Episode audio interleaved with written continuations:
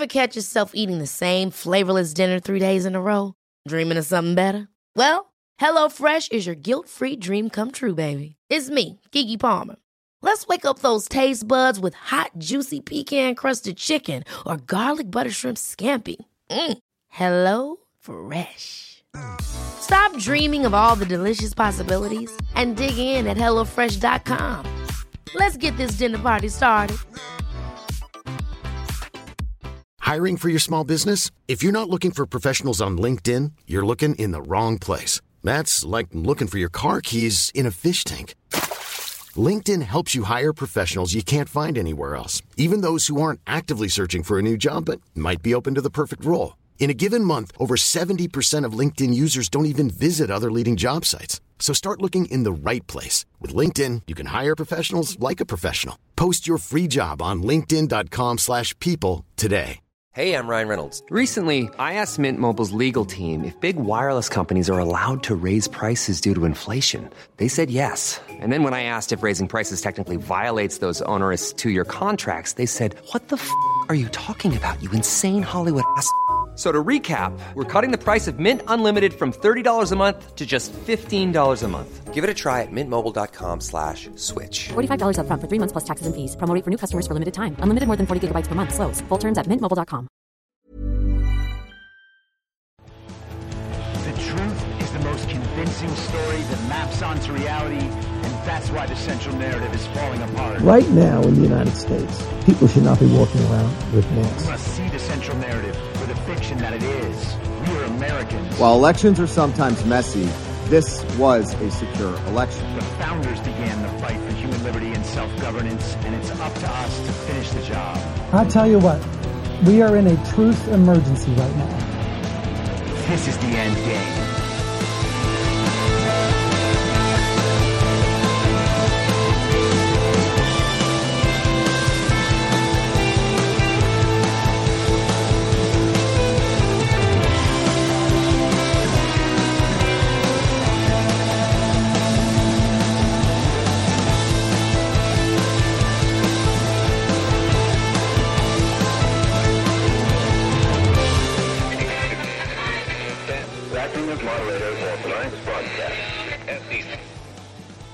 It's Wednesday, April 5th, 2023, the 805th day of dystopia.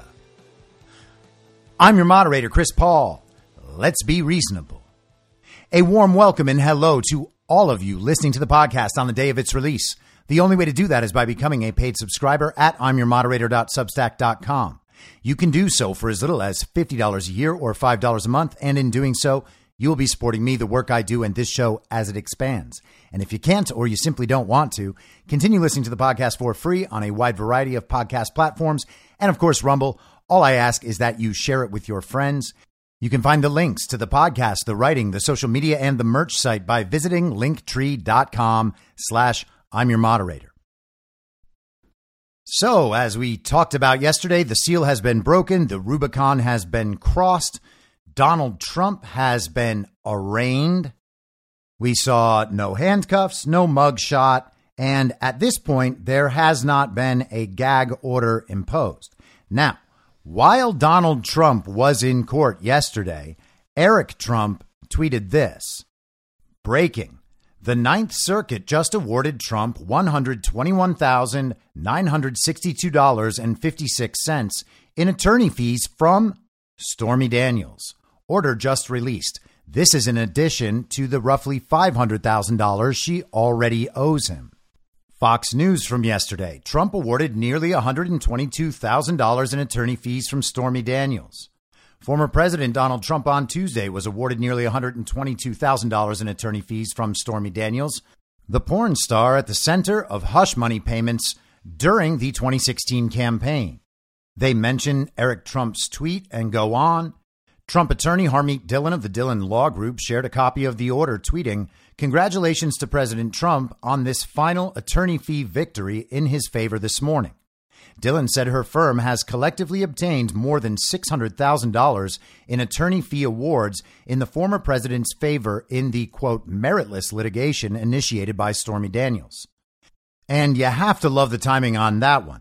Now, a lot of people online are very upset with this whole thing. They're talking about how we are now a banana republic. A lot of people are dooming and blackpilling, and all of those are legitimate reactions. I just don't think they're the right reaction to have.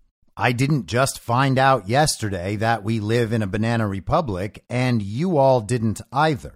That was clear when we learned that elections are stolen. And we'll talk some more about that in a few minutes. We've seen a lot of people talking about how it's a disgrace that a political party in power, as the fake administration is seen to be, has now reached the level of prosecuting its political opponents. And again, that's absolutely valid. There is a point of societal breakdown where illegitimate regimes do this to protect their own grip on power. But just because that's the case, that doesn't mean in itself that prosecuting people of opposition political parties is necessarily bad.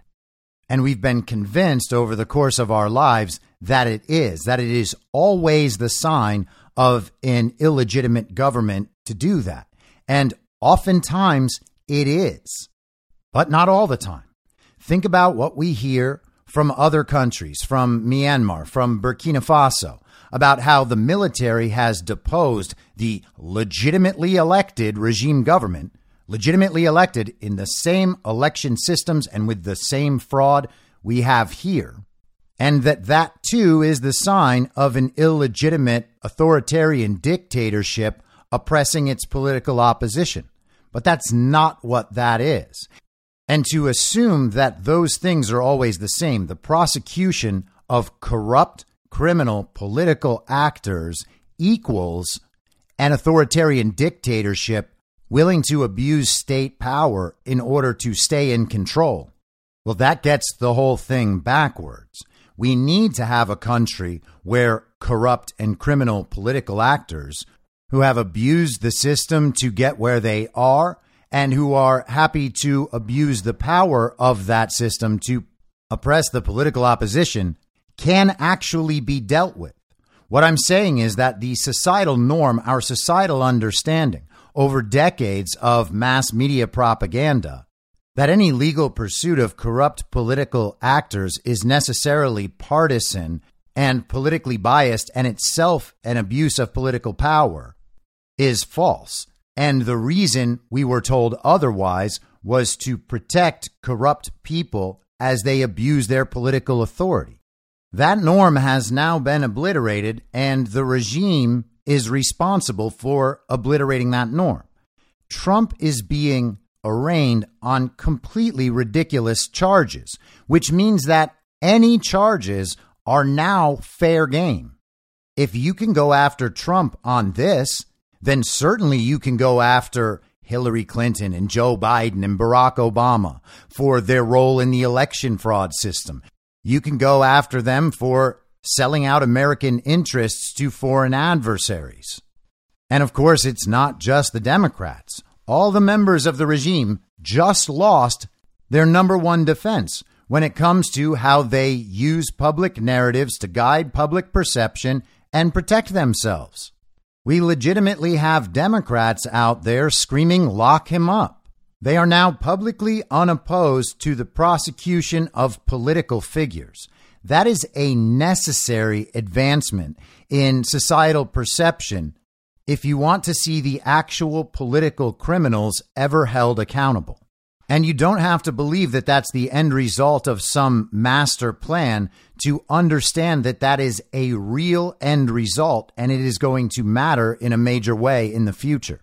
The indictment itself was 34 counts that might as well have been copy and pasted from each of the other counts. They were all essentially the same thing and covered each and every instance of transactions that they say are connected to this Stormy Daniels situation.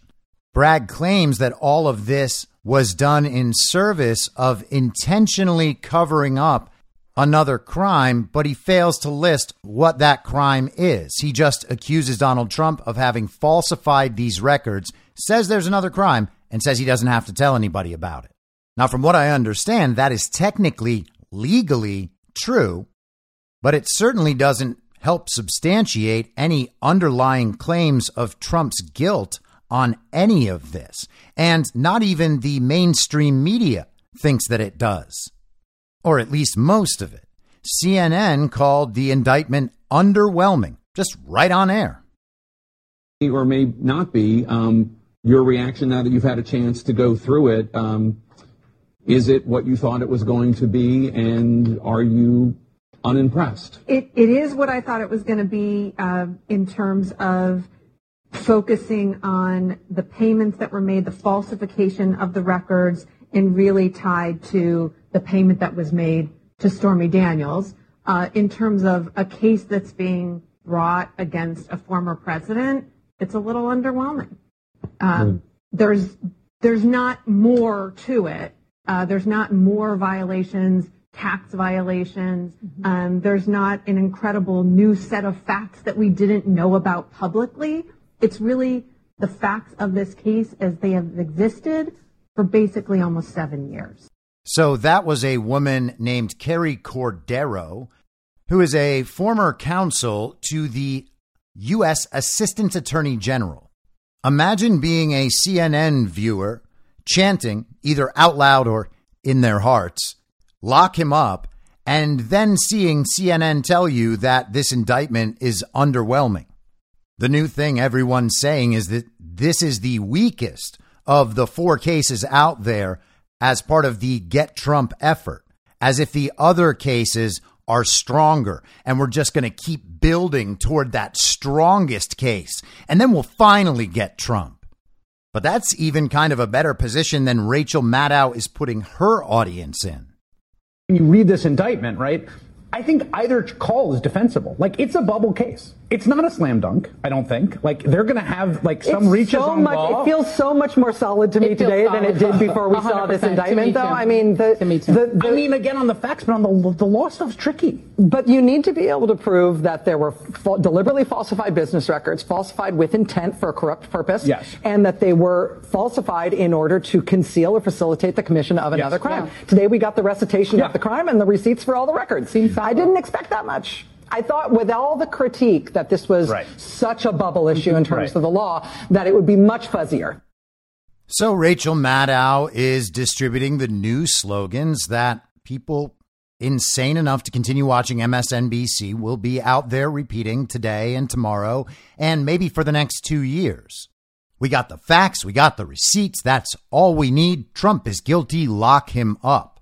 Chris Hayes won't even go down that road. And as soon as he starts, Rachel Maddow jumps in to defend the indictment. I've said it before, and it remains true. It is unbelievable what these people are willing to do to their audience. It's just cruel at this point. So Donald Trump left his arraignment, flew back down to Mar-a-Lago, and gave a speech last night. He went about 26 minutes. He was calm. He was cool. He was collected. He recited the list of things that Democrats have done, the elements of this political persecution. And I had people who do not spend their time paying attention to all this, are not fully on board with Trump, texting me and telling me this is the best they've seen Trump in 3 years. And the polls reflect that. Mark Mitchell from Rasmussen was on War Room this morning talking about how there have been massive shifts in the polls, including among Democrats and liberals, Hispanic voters over the last 6 weeks or so toward Trump. Through all of this, he is looking better than he has ever looked. Now, in the past week, RSBN somehow got another strike against their YouTube account, so they were taken down for 7 days. They were not able to broadcast Trump's speech on YouTube last night. Everyone headed over to Rumble, and so many people were watching the stream on Rumble that Rumble basically shut down. It was overloaded. We couldn't even do Badlands Story Hour last night because Rumble didn't work for like 45 minutes. Now, that's bad for us, and I guess sort of bad for Rumble, probably making up for it with the fact that that happening means that platform is a place people go now, and that the demand for Trump speeches is really high. But Trump is looking good. He's dominating the narrative while everything that the regime is doing is wreaking havoc on society, on the world, and in people's lives. Trump is beginning to look like the rational, methodical actor we all know him to be. And not just relative to Biden, but relative to the Republican establishment, relative to Ron DeSantis, who he continues to separate himself from. According to Rasmussen, Trump was up 47-40 on Joe Biden when people were asked who they would vote for out of the two. That's pretty spectacular when just 2.5 years ago, we were told that Joe Biden won by 7 million votes, garnering 81 million real legal American votes, a claim so silly it should not be believed by anyone. And let me just get this out there for the record. When people say to you that you need to prove fraud of a certain level, they are shifting the burden of proof to you. Anyone who believes that the elections are safe and secure, that Joe Biden got 81 million real legal American votes, the burden of proof is on them to prove that. It's not on you to disprove that by making a positive case based on other facts. There's absolutely no way that Joe Biden won 81 million real legal American votes, not with everything else that happened, not with everything else we know about. Not with the votes stopped in the middle of the night with Trump up hundreds of thousands in swing states. Not with machine issues. Not with court decisions showing that parts of elections were run after election rules have been changed outside the bounds of the Constitution. Not with mail-in ballots. Not with failure to check signatures. Not with ballot harvesting. And the list goes on and on and on. The election system exists as it does. It is complicated in the ways it is because it allows for election manipulation. Otherwise, the system would not be needed. The system doesn't make the process easier. It doesn't make it faster. It doesn't make it more accurate. People make the claim that the standard of proof for claims of election fraud should be extraordinarily high. That's not true. It should actually be extremely low, to the point where anyone who is concerned about the legitimacy of an election can easily check for themselves as a citizen so they can be sure that their rights are not being violated. Instead, we allow the state's position, the media's position, the regime's position to act as the default position that must be disproven. That has everything entirely backwards. Now, there are a couple of moments from Trump's speech last night that I want to share because they're very interesting, kind of new little twists inside a speech that we have largely heard before. And here is the first. Apparently, they're not looking at me through the view of the non-criminal Presidential Records Act. They came up with a new one. This is a new one. And they're looking at me through the Espionage Act. Think of that. How does that sound? Of 1917, where the penalty is death, even though that has absolutely nothing to do with openly taking boxes of documents and mostly clothing and other things to my home, which President Obama has done, the Bushes have done, Jimmy Carter's done, Ronald Reagan has done. Everybody's done. In fact, Hillary Clinton got rid of 33,000 emails, and that was okay. But nobody's done it like Joe Biden. This lunatic special prosecutor named Jack Smith, I wonder what it was prior to a change, who others of his ilk say he is even worse than they are, is only looking at Trump, yet Joe Biden took massive amounts more documents, even removed many boxes to Chinatown. You believe that? She's got $10 million from China. Where did that come from? I guess they were banking on Hunter's expertise and had others stored in unsecured offices in Pennsylvania and strewn all over his garage floor where his now very famous Corvette is also stored. All over the floor, including classified documents. But that's okay. Perhaps most importantly, he has 1,850 boxes in Delaware, which he is refusing to give up. But isn't that real obstruction? That's obstruction. As president, I have the right to declassify documents, and the process is automatic if I take them with me. It's automatic, declassified. Biden was vice president. He had absolutely no right to declassify as vice president. He doesn't come under the non-criminal Presidential Records Act. He comes under the very criminal Federal Records Act. So Trump says, apparently they're not looking at me through the non-criminal Presidential Records Act. They're looking at me through the Espionage Act that carries with it the penalty of death. That's an interesting twist, is it not? He's throwing espionage and the death penalty right out there onto the table. The eyes of the nation are watching this speech. Even the cable news channels covered it. And Trump is talking about espionage and the death penalty related to the taking of classified documents. Now, think back over the last few weeks, couple of months, we discussed the mainstream coverage of Trump's desire to bring back the death penalty and how Rolling Stone freaked out about it, writing these articles about how Trump wants to go on a killing spree.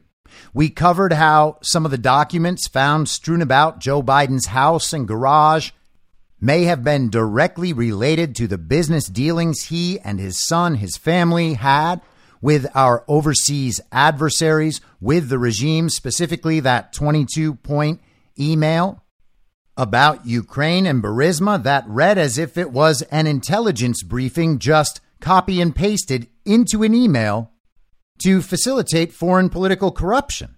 Now, that is the sort of thing that seems like it would fall under the Espionage Act related to documents carrying with it the penalty of death. So again, you have the eradication of this supposed cultural norm and standard when it comes to political corruption that absolutely sets precedent for when these situations are reversed. And we already know what the reversal of the situation looks like. It's not some fever dream to suggest that this stuff is going to get turned around. We have decades of history and proof and evidence of political crime and corruption by prominent members of the regime. And we know that the regime's media has tried to paint the death penalty, as applied by Trump, as something illegitimate and cruel and horrifying. It's going to be awfully hard to claim that, while Trump's opponents out there, the people who still listen to MSNBC and CNN, are clamoring for Trump's execution based on espionage that did not happen, while knowing espionage on the other side did happen. He went on to say, the USA is a mess. Our economy is crashing. Inflation is out of control. Russia has joined with China. Saudi Arabia has joined with Iran. China, Russia, Iran, and North Korea have formed together as a menacing and destructive coalition. It would have never happened if I was your president. It would have never happened, nor would Russia attacking Ukraine have happened. All of those lives would be saved. All of those beautiful cities would be standing. And then he said this. Our currency is crashing and will soon no longer be the world standard, which will be our greatest defeat, frankly, in 200 years. There will be no defeat like that. That will take us away from being even a great power. If you took the 5 worst presidents in the history of the United States and added them up, they would not have done near the destruction to our country as Joe Biden and the Biden administration have done.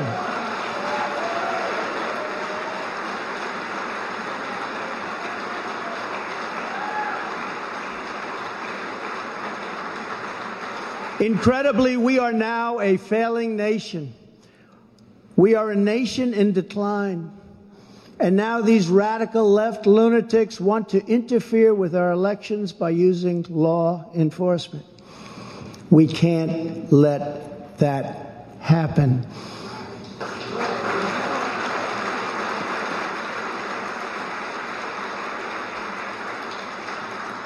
With all of this being said, and with a very dark cloud over our beloved country, I have no doubt, nevertheless, that we will make America great again. Thank you very much. And God bless you, and God bless America. Thank you very much, everybody. Thank you.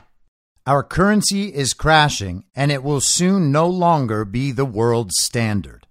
Naturally, this is something that we've been discussing for a significant amount of time.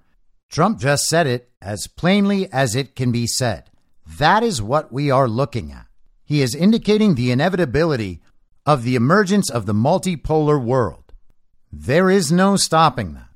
And again, he said that last night with the eyes of the nation upon him. He dominated the headlines for weeks on end with this totally unjust and unsubstantiated political persecution and prosecution. And he's saying to Trump haters and to the regime, this is what you wanted. This is what you're getting. Good luck with that working out for you in the future. Now, despite the flimsiness of the case, there's no reason to believe it's just going to disappear. So we're going to have this thing for a while. It's possible that Alvin Bragg left out the meat of that indictment, if there is any meat at all, because he wants to seem like he's fair to both sides, or it could be that there's no meat or that he didn't have a choice about releasing it. Or it could be that they intend to drip it out over time through a series of leaks, hoping that those leaks and those drips will keep this in the headline and continue to substantiate the entire thing in people's minds, much as they did throughout the Russiagate hoax and the Mueller investigation. We might have to play that whole situation out again. We might have 15 different days that end up taking 3 or 4 days of discussion to get through, where we hear, oh, this is the real thing about this Trump case. And then everybody freaks out and then the thing falls apart. But they get to do that over and over and over again. And they convince people there really is something to this whole Trump prosecution. The problem for them is that works the other way around, too. There is plenty of information that will come out that helps our side. Cash Patel addressed this on the War Room this morning. Your assessment of Bragg and what this fiasco is. And then President Trump, I thought yesterday was like a Viking, right? People say, oh, he looked, he gave him the bad face, as he should. Cash Patel. It's great to be with you. And look, I'm glad Donald Trump is capitalizing on the thing that strikes at the heart of Americans, and that is the two-tier system of justice.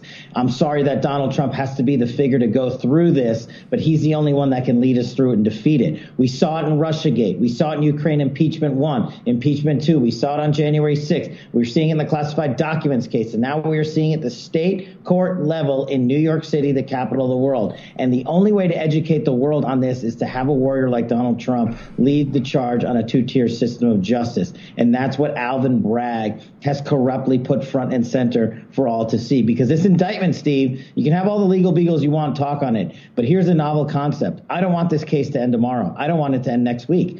I want Donald Trump and company to bleed Alvin Bragg dry over the next 2 years of discovery so we can educate the American public on the fraud and corruption that is the New York State judicial system and the DOJ and FBI that helped fund this prosecution. I want every member of Congress, like I called on last night, where are the subpoenas? Alvin Bragg has already said he used federal funds to investigate and prosecute Donald Trump in a state court. Why hasn't the Judiciary Committee and Oversight Committees issued subpoena after subpoenas? Do they forget what the January 6th committee did to us? There is a two-tier system of justice, not just in the executive and judicial branches, but in the legislative branches. And I'm calling on Congress to act and put the documents out, the receipts, as Steve Bannon always says, so the American people can read them. It is not a right-wing conspiracy. The two-tier system of justice is here, and we have to destroy it.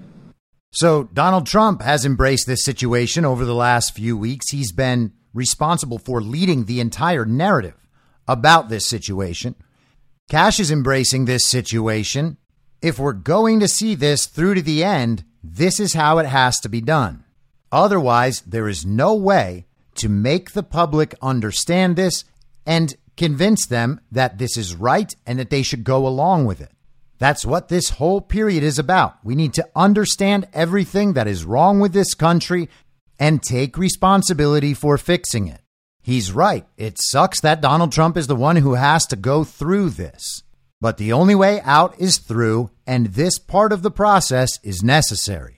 Now, just briefly, while all of this was going on, while everyone was wrapped up in the Trump speech, we got the results of an election for Wisconsin's Supreme Court. The balance of power there has shifted from 4-3 conservative to 4-3 communist.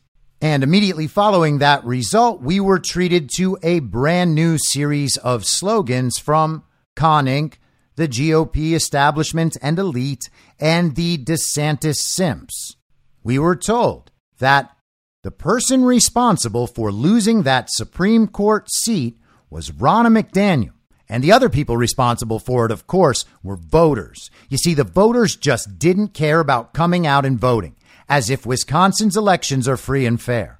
I shared the video last night on Twitter of Robin Voss, GOP Speaker of the Wisconsin House, saying that he knew that election fraud was real, but that there was nothing that he could do about it. This is from early 2022, by the way.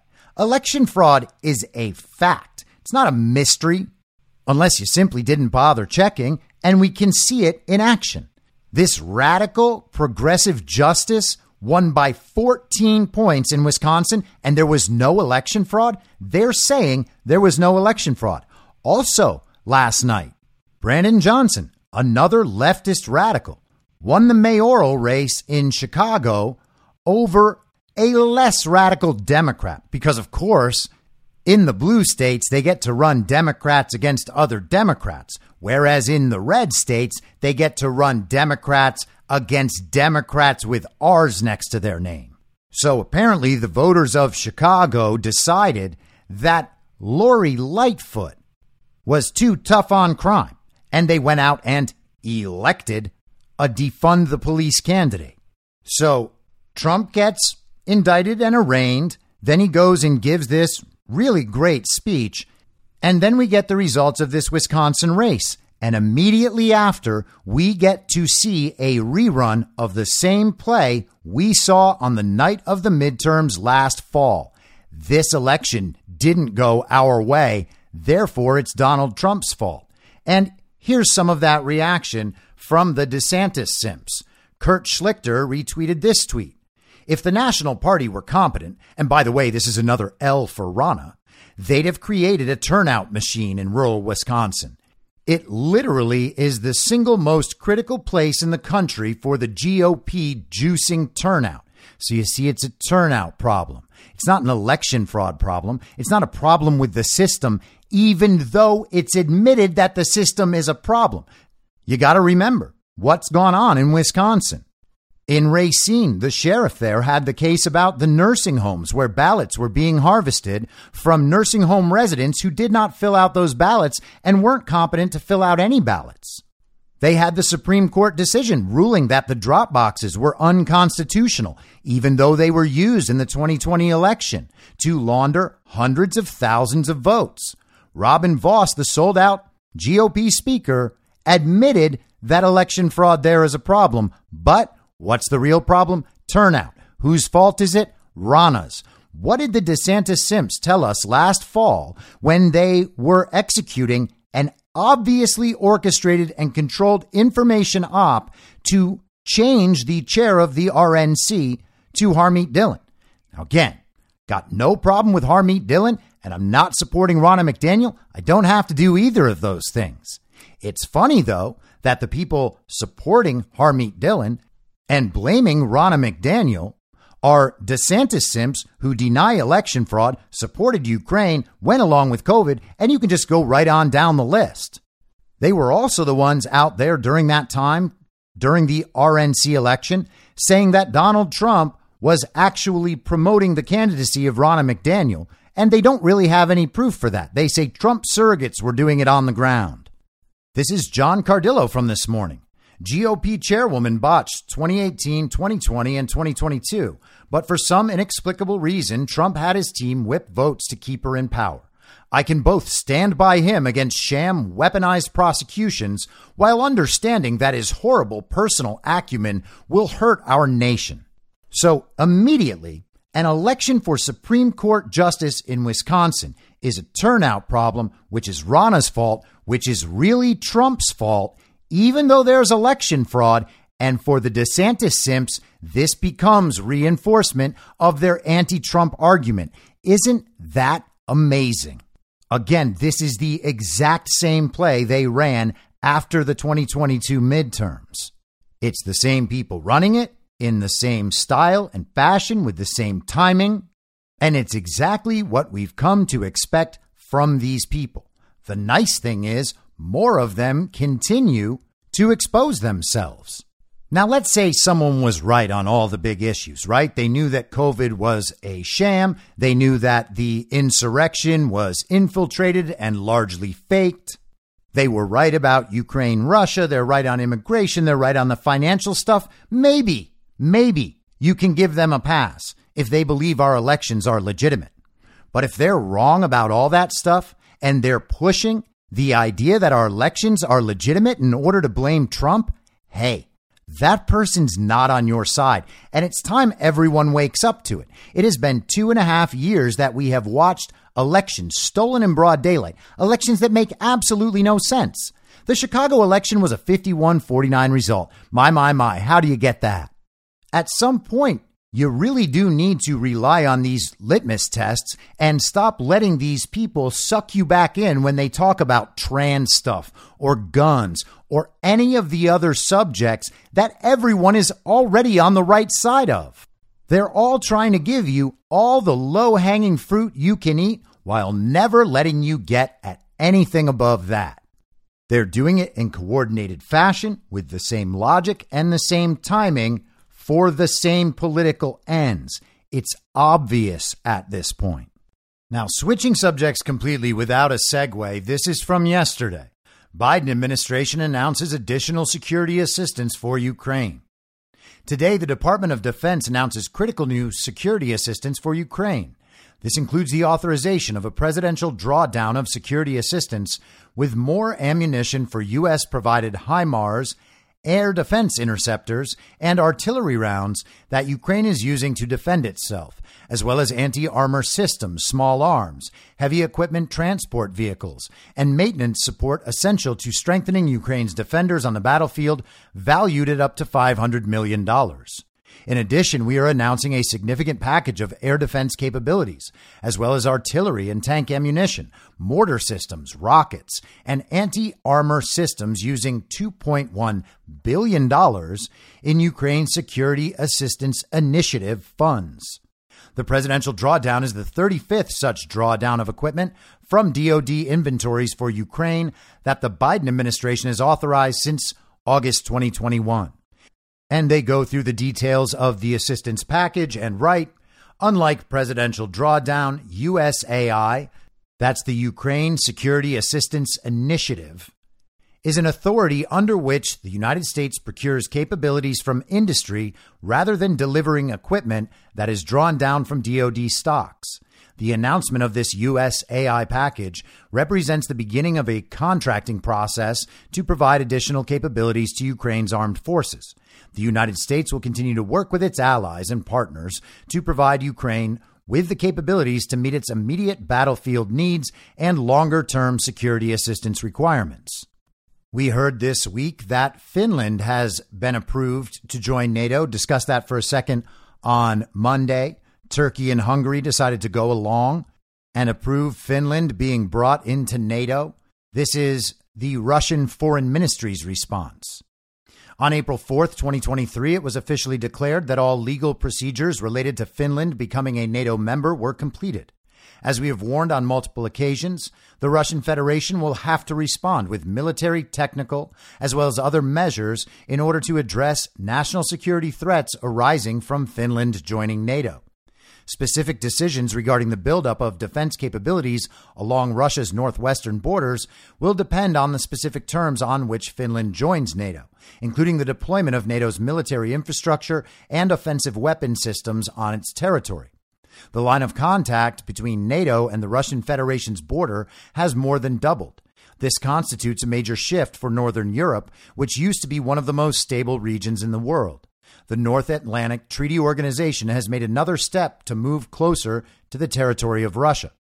By joining NATO, Finland has given up on its unique identity and lost its independence, which for decades gave it a special status in international affairs. Helsinki's policy of military non-alignment, which has long served its national interests and was a major confidence-building factor in the Baltic region and across the European continent. But now all this has become a thing of the past. Finland became a minor NATO member without the possibility to influence any decisions. It has lost its ability to have a say in international affairs. History will tell whether Finland needed to take this ill-conceived step undertaken by the country's government without taking into consideration what the people think about it by holding a referendum and carefully examining the consequences of NATO membership. We strongly believe that this is the case. Finland's accession to NATO will have a negative effect on the bilateral relations between Russia and Finland. Now, that statement does seem pretty stern and pretty direct, and this situation is being presented by the global state propaganda media as a rebuke of Putin and Russia. But this is from Reuters last year, June 29th, 2022. Russia will respond if NATO sets up infrastructure in Finland and Sweden. President Vladimir Putin said on Wednesday that Russia would respond in kind if NATO deployed troops and infrastructure in Finland and Sweden after they joined the U.S.-led military alliance. Putin said, "With Sweden and Finland, we don't have the problems that we have with Ukraine. They want to join NATO, go ahead. But they must understand there was no threat before, while now, if military contingents and infrastructure are deployed there, we will have to respond in kind and create the same threats for the territories from which threats toward us are created." He went on to say, "Everything was fine between us, but now there might be some tensions. There certainly will. It's inevitable if there is a threat to us." So certainly this move could change the calculus on a number of fronts, and Russia seems like they are prepared to confront that directly, depending on what the NATO influence actually is in Finland.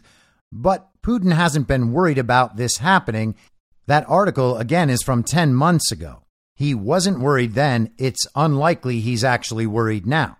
But it turns out that's the less interesting NATO news that we've gotten this week, because today we got this. This is NATO Secretary General Jens Stoltenberg. NATO's position is that Ukraine will become a member of the alliance, and that position has not changed. But we know that there are at least two things we need to address to make that possible. One is that we need to ensure that Ukraine prevails as a sovereign, independent nation. Of course, any meaningful discussion about Ukraine as a member of the alliance has to be based on that Ukraine is a democratic, independent nation in Europe. And that's exactly what is now challenged or threatened by the brutal Russian invasion. So Ukraine is going to become a part of NATO if, in fact, Ukraine continues to be a country once they beat back the brutal Russian invasion. Stoltenberg also announced a multi-year support initiative for Ukraine to make the transition from Soviet-era equipment and doctrines to NATO standards and increase interoperability with NATO. So obviously this process is not going to happen immediately. Nothing's going to happen immediately. But apparently they determined that it was required to have some sort of public display of unity and allegiance. Now, we've been tracking the sabotage of the Nord Stream pipeline, and Seymour Hersh has released his latest piece on that story. He published this today: The Nord Stream Ghost Ship. America's Central Intelligence Agency is constantly running covert operations around the world, and all must have a cover story in case things go badly, as they often do. It is just as important to have an explanation when things go well, as they did in the Baltic Sea last fall. Within weeks of my report that Joe Biden ordered the destruction of the Nord Stream pipelines, the agency produced a cover story and found willing takers in the New York Times and two major German publications. By creating a story of deep-sea divers and a crew who did not exist, the agency was following protocol, and the story would have been part of the first days of secret planning to destroy the pipelines. The essential element was a mythical yacht, ironically named the Andromeda, after the beautiful daughter of a mythical king who was chained to a rock naked. The cover story was shared with and supported by the BND, Germany's Federal Intelligence Service. My initial report received coverage around the world, but was ignored by the major newspapers and television networks in the United States. As the story gained traction in Europe and elsewhere abroad, the New York Times on March 7th published a report quoting U.S. officials, asserting that American intelligence had accumulated information suggesting that a pro-Ukrainian group sabotaged the pipelines. The story said officials who had, quote, reviewed the new intelligence depicted it to be, quote, a step toward determining responsibility for the pipeline sabotage. The Times story got worldwide attention, but nothing more has been heard since from the newspaper about who did what. In an interview for a Times podcast, one of the three authors of the article inadvertently explained why the story was dead on arrival. The writer was asked about the involvement of the alleged pro-Ukrainian group. The podcast he's referring to is The Daily, that's put out by the New York Times. The host is Michael Barbaro. He said, "What makes you think that's what happened?" And the writer answered, "I should be very clear that we know really very little, right?" On April 3rd, the Washington Post reported that some European investigators now doubt that the Andromeda could have sabotaged the pipelines without the help of a second vessel. Some in Europe wondered if the role of the Andromeda was, quote, something to distract or only part of the picture. The article did not suggest that the Biden administration was involved in the destruction of the pipeline, but it did quote an unnamed European diplomat saying that everyone can see there is a body lying there, but all are pretending things are normal. It's better not to know, the diplomat said. No American officials were quoted, even anonymously, by the Post. The Biden administration has become a Nord Stream free reporting zone.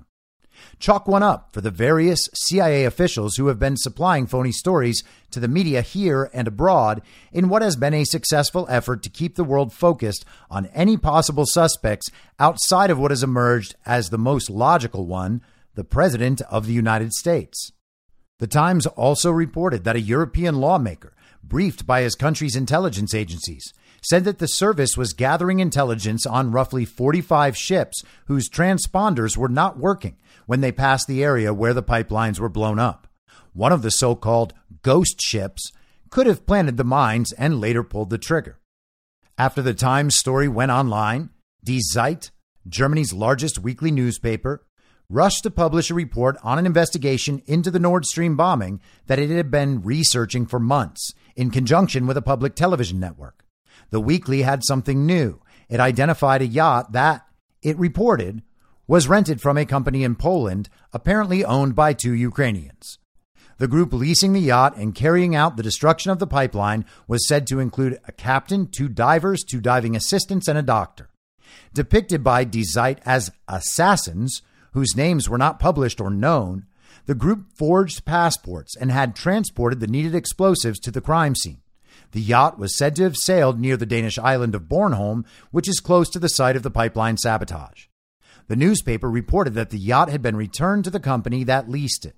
Such yachts can cost $2,000 per week or more to rent in an uncleaned condition that enabled German investigators to find traces of an explosive on the cabin table.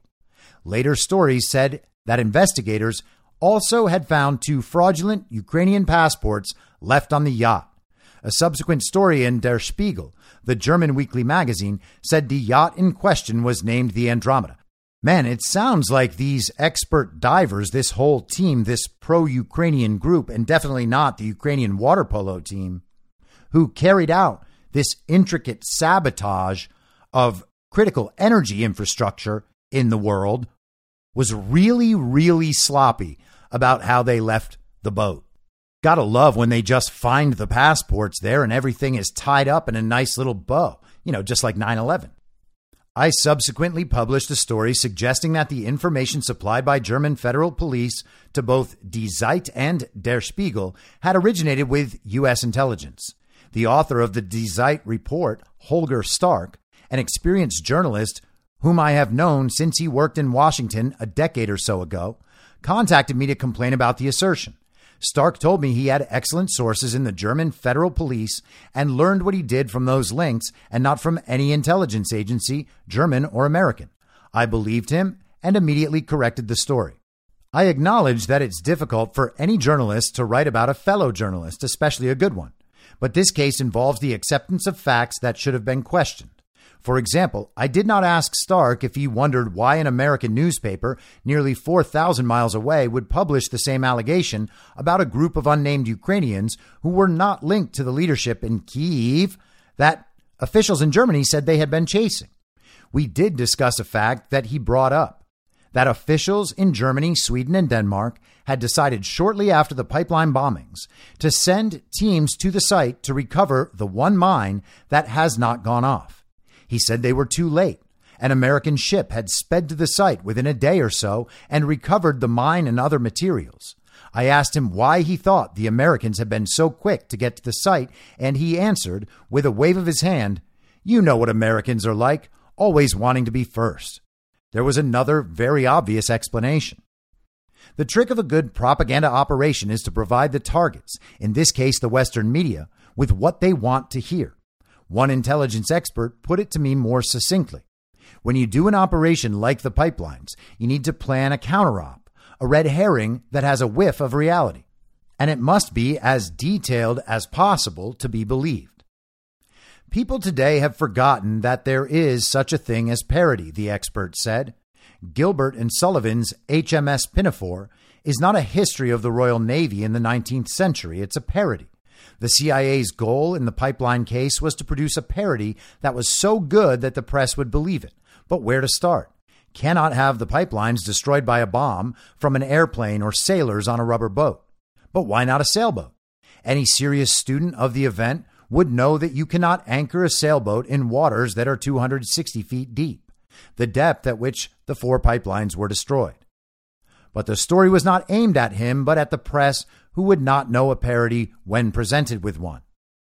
The intelligence expert listed all the elements needed before an individual or group could charter an expensive yacht. You cannot just walk off the street with a fake passport and lease a boat. You either need to accept a captain who was supplied by the leasing agent or owner of the yacht, or have a captain who comes with a certificate of competency as mandated by maritime law. Anyone who's ever chartered a yacht would know that. Similar proof of expertise and competence for deep-sea diving involving the use of a specialized mix of gases would be required by the divers and the doctor. The expert had more questions about the alleged yacht. How does a 49-foot sailboat find the pipelines in the Baltic Sea? The pipelines are not that big, and they are not on the charts that come with the lease. Maybe the thought was to put two divers into the water.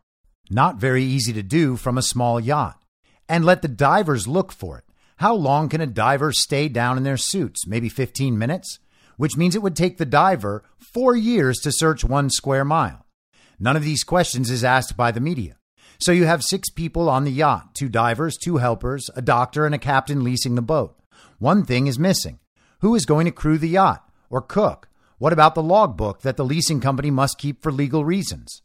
None of this happened, the expert told me. Stop trying to link this to reality. It's a parody. The stories in the New York Times and the European press have given no indication that any journalist was able to board and physically examine the yacht in question. Nor do they explain why any passengers on the yacht would leave passports, fraudulent or otherwise, on board after a rental. There have been photographs of a sailboat in dry dock named Andromeda published. None of this can save a bad cover story, the intelligence expert told me. The effort to turn fiction into truth will go on forever. Now it's a picture of a sailboat that appears after the investigation that can't be traced, with no license number where it legally should be. The Andromeda has replaced the Piltdown man in the press. The expert had one final thought. In the world of professional analysts and operators, everyone will universally and correctly conclude from your story that the devilish CIA conducted a counter-op that is on its face so ridiculous and childish that the real purpose was to reinforce the truth. So it's hard to know exactly what to make of this situation.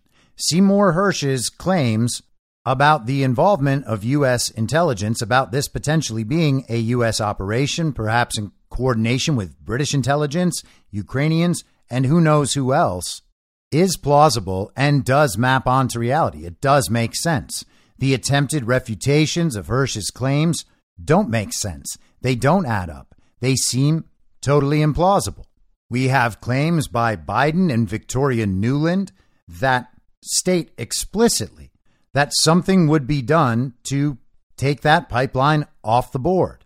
The motivations being to prevent the Russian energy trade, to hold leverage over the European countries that depend on it, and to use that leverage in order to continue the efforts in Ukraine by the regime to protect their stronghold there against the brutal Russian invasion.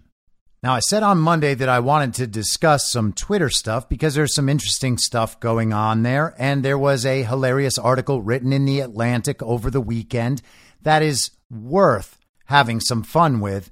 And we'll get there in a second. But Elon Musk released part of the Twitter algorithm a few days back, and immediately people online began digging through it and telling us what they found. There was a great thread on Twitter from an account that goes by NFT_God, so NFT God. Here's what he says. Here is exactly how your tweets are ranked. Found this in the algorithm code. The tweet's like count is the biggest impact, 30 times the impact of replies. Next is retweet count, 20 times the impact of replies. Post something offensive, tweet is dead in the water. Multiple hashtags, you're not getting ranked. Mention something trending, ChatGPT, a small boost. Image or video attached, big 2 times boost. A lot of lessons to be gleaned here. Here's an obvious one. If you are verified, your account gets a big boost in the algorithm. Follower to following ratio matters. If you follow way more users than are following you, your content will be deprioritized. And this kind of sucks for people with really low follower counts who like following a bunch of people.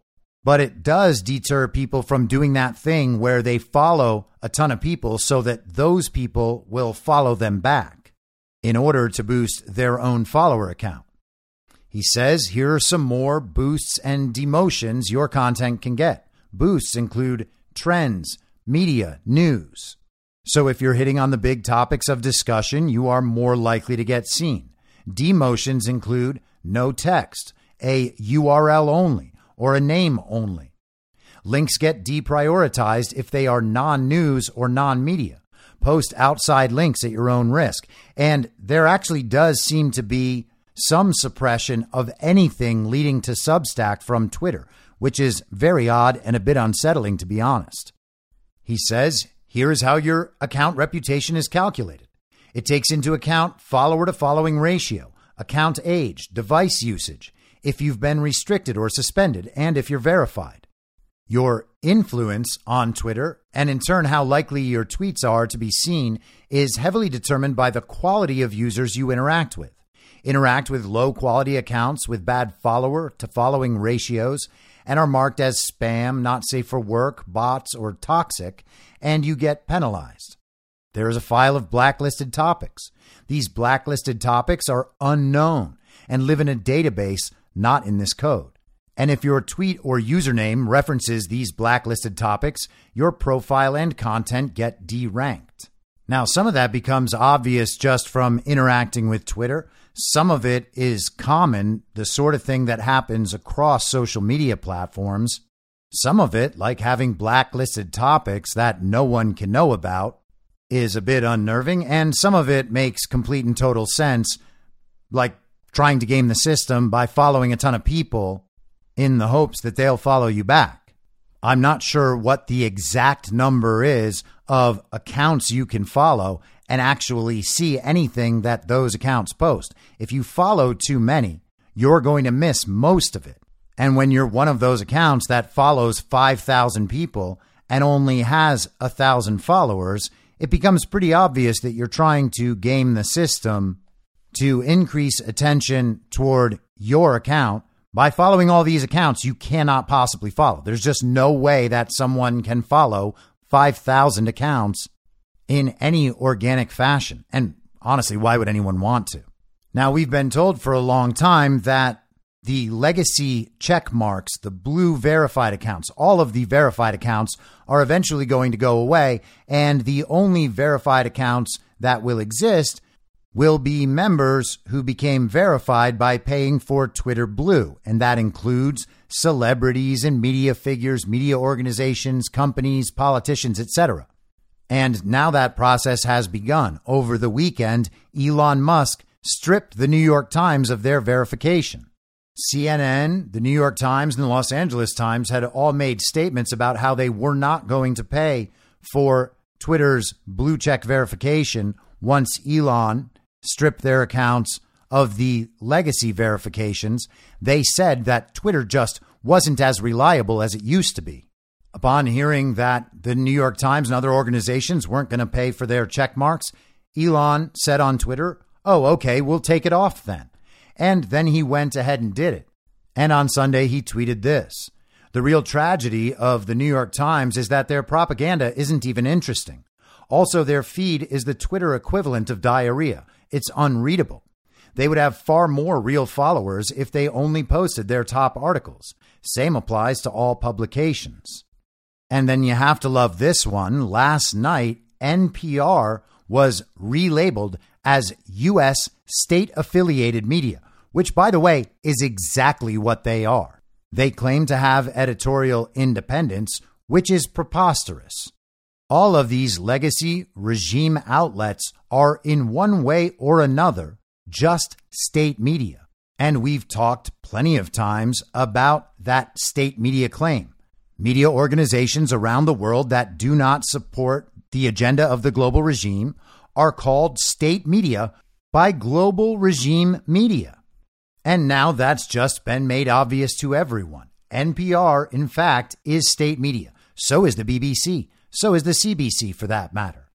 Kanakoa had a great post on Twitter today about this. He said NPR dismissed a laptop containing evidence of 459 crimes the Biden family and their business associates committed as not really news and a distraction days before the 2020 presidential election.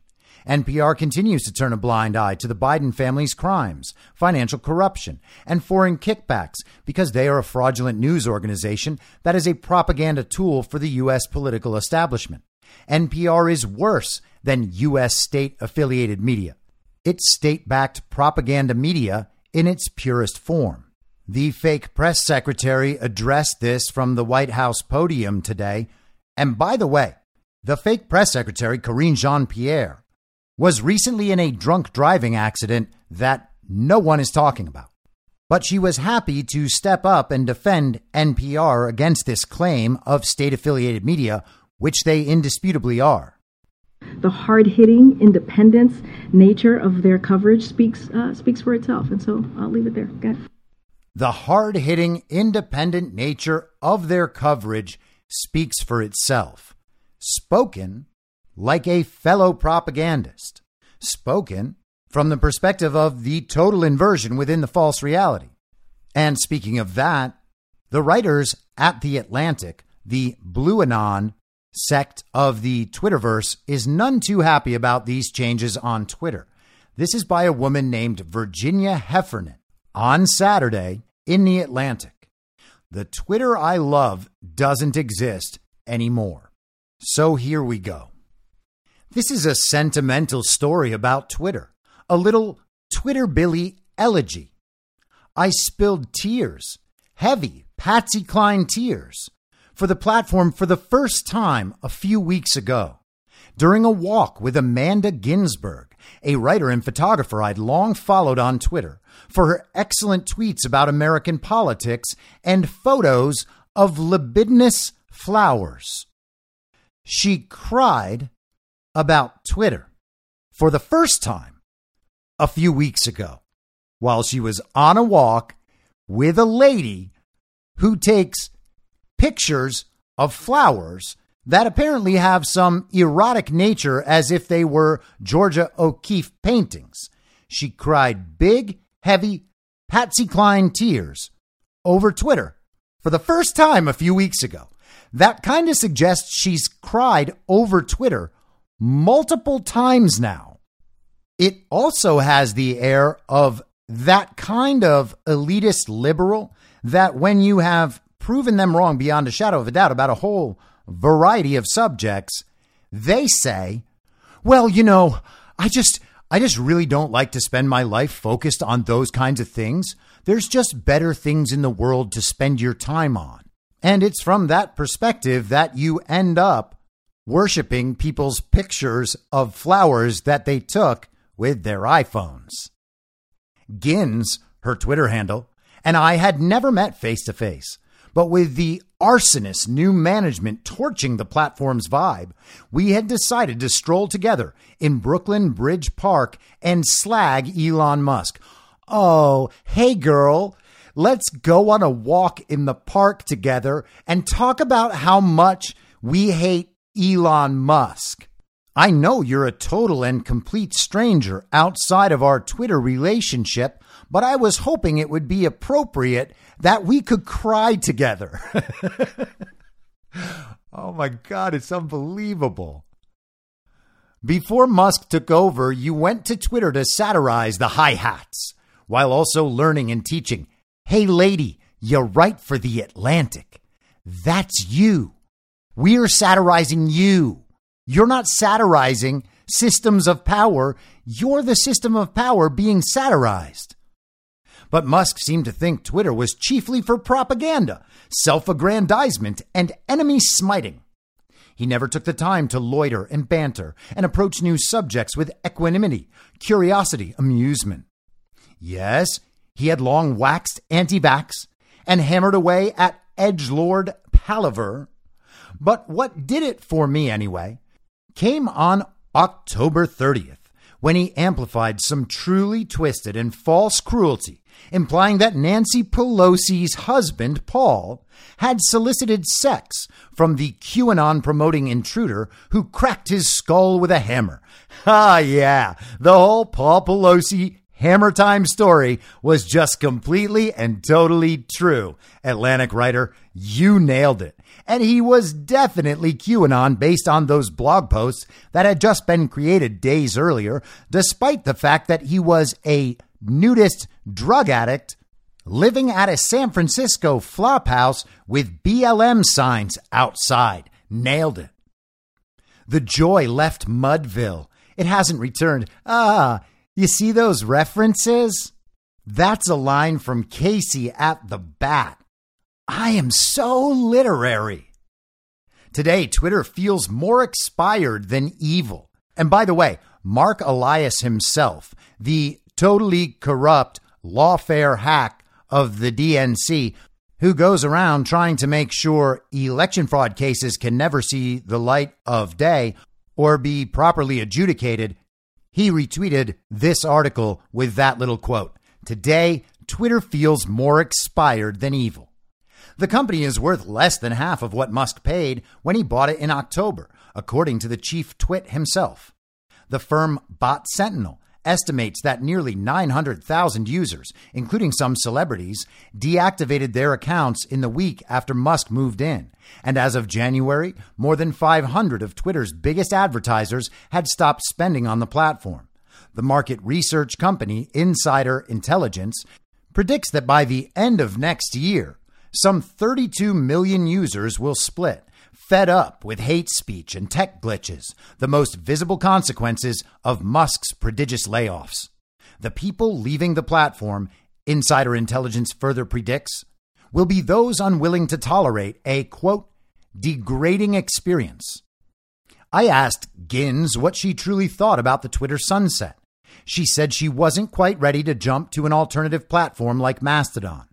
I'm leaving it the way I have all my toxic relationships, she later wrote to me by email, slowly, head down, curtsying in reverse toward the door. And what a beautiful portrayal of modern feminism. Sexualizing pictures of flowers, crying over technology, and totally unable to leave toxic relationships because of the deep-seated understanding that it's actually you who's the toxic one. Me too. I had downloaded my tweet archive and deleted the app, but not my account. I had a U-Haul idling outside and was spending nights in my unfinished studio on Mastodon, but I was still returning to tweet. Isn't that amazing? An abusive relationship, can't really leave it, keeps on going while pretending to hate it, and more than likely to completely double down when she goes back. On Thursday evening, with the news of former President Donald Trump's indictment, I reflexively popped over to Twitter, the way a person might turn to CBS for March Madness. After all, I grooved in many of my most compulsive social media habits during that grim interval in American life. The Twitter heyday, when Trump's bleeding presence on the platform made it the only sensible place to track, expose, and gallows mock his designs on democracy. The high water mark for Twitter's relevance has to have been the Trump pandemic slough, 2015 to 2022, when, at least for some of us, American news and Twitter were one and the same. Ah, you see what she did there? Trump is the pandemic. And the high water mark for Twitter's relevance happened during the period of overwhelming censorship. Isn't that incredible? The news quoted tweets. Important figures were forever taking to Twitter, as if to a pulpit in the sky. And tweets then hashed over the news, and thus gave the news more inches of copy, which in turn gave Twitter more characters. So much quote tweeting and retweeting meant that the same exact words whipped around in a spinner until word salad, a meme of the era, used to mock nonsense by exploitative gurus such as the Nexium cult leader Keith Raniere and Trump, seemed to be more broadly apposite. And you gotta wonder what made this lunatic think of Nexium. Maybe she just got as excited about saying word salad as she does when she sees pictures of flowers. In 2018, Twitter even had its first profitable year. It seemed to have found its reason for being. But that wasn't the Twitter I missed most. Instead, in reminiscing with Gins, I cast back further to Twitter's early years and the moment when I began to appreciate the fascination of the new microblogging service. I signed up for Twitter in 2007, shortly after the service had been showcased at the South by Southwest Festival in Austin. In those days, you still responded chiefly when you heard your name called, at Jack, at EV, at page 88. Jack Dorsey and Evan Williams, with Biz Stone and Noah Glass, were Twitter's founders. Page 88 was, and I guess still is, me, my middle name and my birthday, August 8th. Why did I choose such a cutesy handle? Because Twitter looked like a porn shop or a payday loan place to me, and I didn't want any of my antics there to get back to my bosses at the New York Times, where I then worked. Ooh, she was such an edgy anon back then. In 2009, I found myself at South by Southwest. The Times media critic David Carr, who died in 2015, was there too, and adept at tweeting. Later, when my mentions filled up with comments on the keynote interview I conducted, and some of them were, let's say, barbed, David counseled me to remember that Twitter is for twits, for sure. But some of the tweets were funny. At South by Southwest, the platform was put to use as an expansive but not limitless group text for making plans to get barbecue or see Metallica at Stubbs. Good show. I realized then that I could endure a bit of hazing if it meant I'd get to listen in. To my surprise, sometime after I got back to New York, a white checkmark in an aqua-fresh blue badge flickered up next to my handle. At first, I worried that it might signal a bench warrant of some new social media kind. But a top editor at the Times told me it meant I was trustworthy, the way stars indicate that an eBay seller has a good track record. My boss also instructed me to use my real name on Twitter, tag the Times, mix it up with readers, and above all, keep my voice. The newspaper in those innocent days was aiming for glasnost, or maybe noblesse oblige. This lady really is insane. She's talking about her responsibility as an elite to help out the less fortunate via tweeting. The newspaper in those innocent days was aiming for glasnost, or maybe noblesse oblige, when it came to the upstart platform that would later bedevil it. Musk is set to begin erasing such legacy checkmarks today, making them available only to users who buy them. Not long after, I discovered an even more vital use for Twitter. I was pregnant in Austin, and a baby soon showed up to go with my existing 4-year-old. I've heard that some women are entirely fulfilled by motherhood, but I'm with Rachel Cusk, Kate Chopin, and Elena Ferrante in finding blessed babies maybe not 110% intellectually fulfilling. No need to rehash all the feminist truths here, but suffice it to say that I found nursing an infant and chasing a preschooler, while engrossing, not a perfect match for a decent set of wits. Got that there? She's too smart and too important for motherhood. Almost everyone who tries this stuff tends to have some intellectual resources sort of left over. For me, that's where Twitter came in. A sop for cognitive surplus. You see, she just needed something to do with all of her intelligence and wit and her need as an elite to help her underlings. Just not her kid. While pregnant, I had read books, but now that the new baby had brought its thrillingly condensed biorhythms into the household, life was a bit too fragmentary for sustained concentration. Anyway, I was already feeling internal. My heart was breaking in slow motion, in sync with my marriage. Something unlonesome was what I needed, but also something I could do from a rocking chair.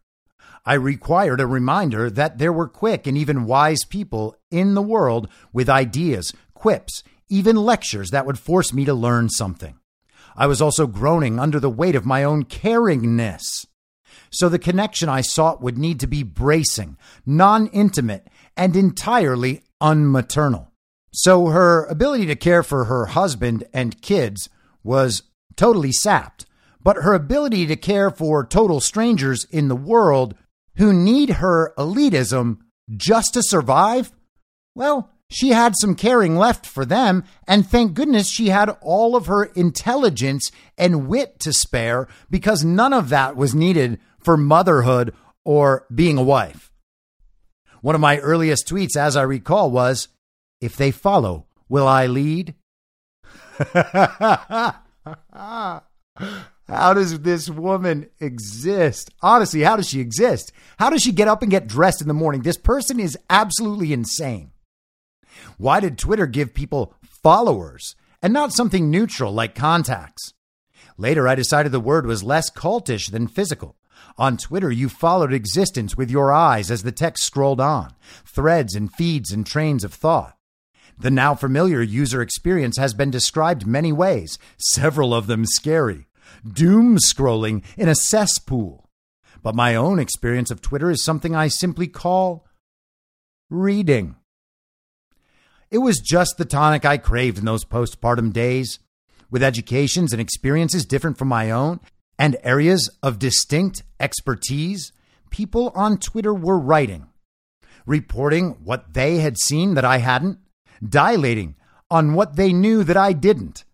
Even as years passed and army after army of trolls, like something out of Lord of the Rings, charged me with idiocy and worse, I could never see Twitter as sewage or snakes or the apocalypse. The ubiquitous claims that it breeds toxicity come with far more fury than metrics, and such claims rarely, if ever, mention the insight, polemic, conviviality, and fellowship the site also bred.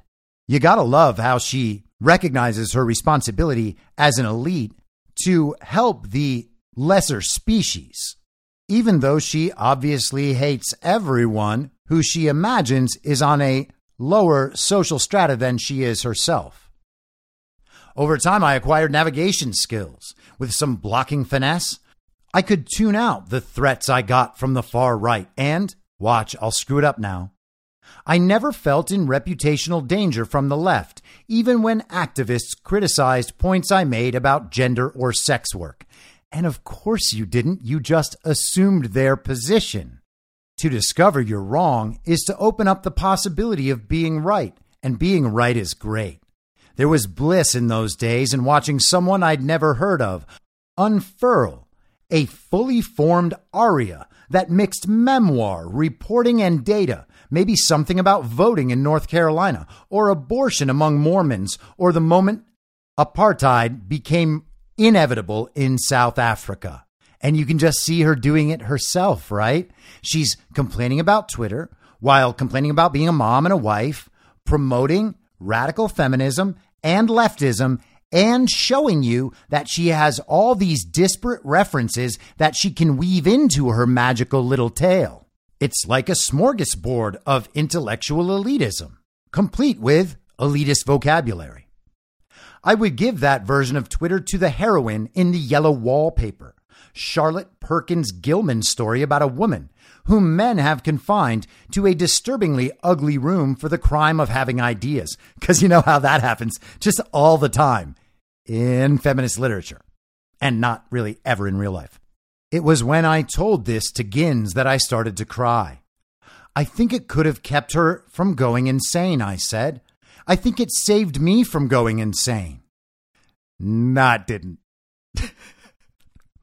Later, I'd imagine sending the Twitter app back fully 124 years to Edna Pontellier in Kate Chopin's The Awakening. Edna would surely miss Robert Less and divorce Léonce if she knew that she could tweet her analysis of the feminine mystique at Roxanne Gay and Pussy Riot. And probably, she's Edna Pontellier. Get some superb replies. And oh, how I wish I could shoot Twitter to Olga in Elena Ferrante's The Days of Abandonment, the novel that surely contains the greatest ever depictions of mothering under pressure as a source of reality in the form of news and strength in the form of human contact. Twitter might have been just the thing for Olga. At the very least, she might have DM'd a friend to break down her door, bring her a babysitter, and order her a grappa. It's like we're on vacation in Greece again. These people are absolutely loathsome. The nameless narrator in The Yellow Wallpaper, forbidden to work, remarks that if only she could write, she might be able to relieve the press of ideas. What a great phrase. The press of ideas is what I also felt in my kids' early years, and a deep curiosity about the ideas pressing inside other isolated skulls. You got that? Not really interested in her kids' ideas, just interested in her ideas during motherhood that she reframes as isolation. Wow. 15 years is an eternity in social media. That lively, chatty, tart, but good faith Twitter had an excellent run, but it's vanished from the app now. Gone like my kids' childhoods and David Carr and Trump's presidency and the rocking chair for nursing and my husband and obviously my will to live and my baseline immunity against a whole range of pathogens. And my ability to say that I have never supported Nazis. Yes, Virginia, that's it. There's no Santa Claus either. He's gone too.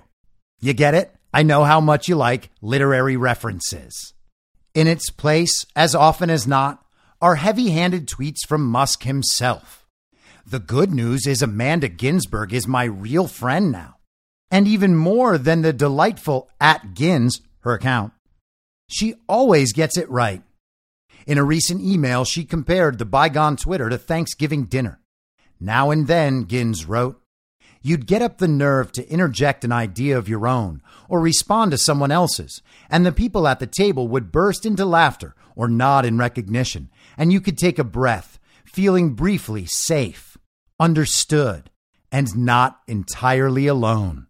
And that, my friends, is an absolutely perfect portrayal of the utter wreckage of the mind of those most committed to the party of false decorum. This lady is utterly insane, and you can only imagine how fast that's going to go downhill. I'll be back tomorrow at the same reasonable time on the same reasonable podcast network. I don't have a network. Masks and lockdowns don't work. They lied to you about a pandemic, and Joe Biden will never be president. In my mind, that's the end game. If you're listening to this episode for free, you can support me and support the show and the work I do by signing up for a paid subscription at I'mYourModerator.Substack.com. You can do so for as low as $50 a year or $5 a month, comes out to under a quarter per episode, and you'll blast right through the paywall for all of the writing. The merch store is www.cancelcouture.com, and you can find everything else by heading to Linktree, linktree.com/I'mYourModerator. And I'll see you soon out on the range.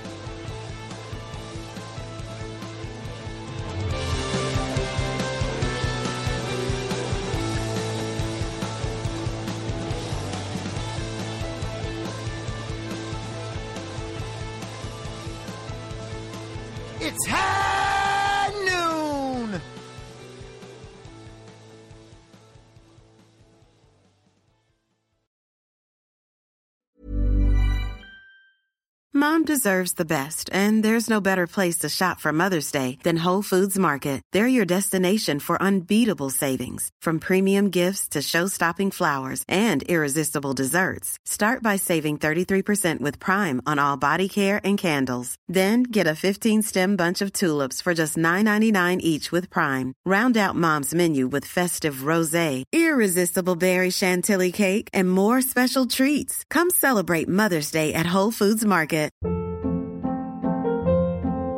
Hold up. What was that? Boring. No flavor. That was as bad as those leftovers you ate all week. Keke Palmer here, and it's time to say hello to something fresh and guilt-free. HelloFresh. Jazz up dinner with pecan-crusted chicken or garlic butter shrimp scampi. Now that's music to my mouth.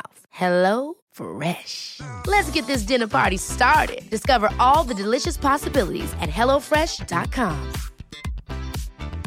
Even when we're on a budget, we still deserve nice things. Quince is a place to scoop up stunning high-end goods for 50 to 80% less than similar brands. They have buttery soft cashmere sweaters starting at $50, luxurious Italian leather bags, and so much more. Plus, Quince only works with factories that use safe, ethical, and responsible manufacturing. Get the high-end goods you'll love without the high price tag with Quince.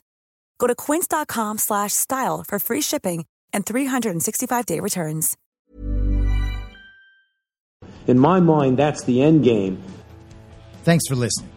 If you'd like to follow what I'm reading and thinking throughout the day, you can do that by downloading the Telegram Messenger app and going to t.me/I'mYourModerator. On social media, you can follow me on Truth Social, Getter, and Gab at I'm Your Moderator. I also have channels on Rumble and BitChute. If you'd like to follow the writing, you can find me at I'mYourModerator.Substack.com. The merch site is cancelcouture.com, or go direct shop.spreadshirt.com/cancel-couture. If you'd like to support the podcast financially, the best place to do that is Ko-Fi. Go to ko-fi.com/I'mYourModerator. And all of these details will appear in the show notes with each episode. I'll see you soon down on the range.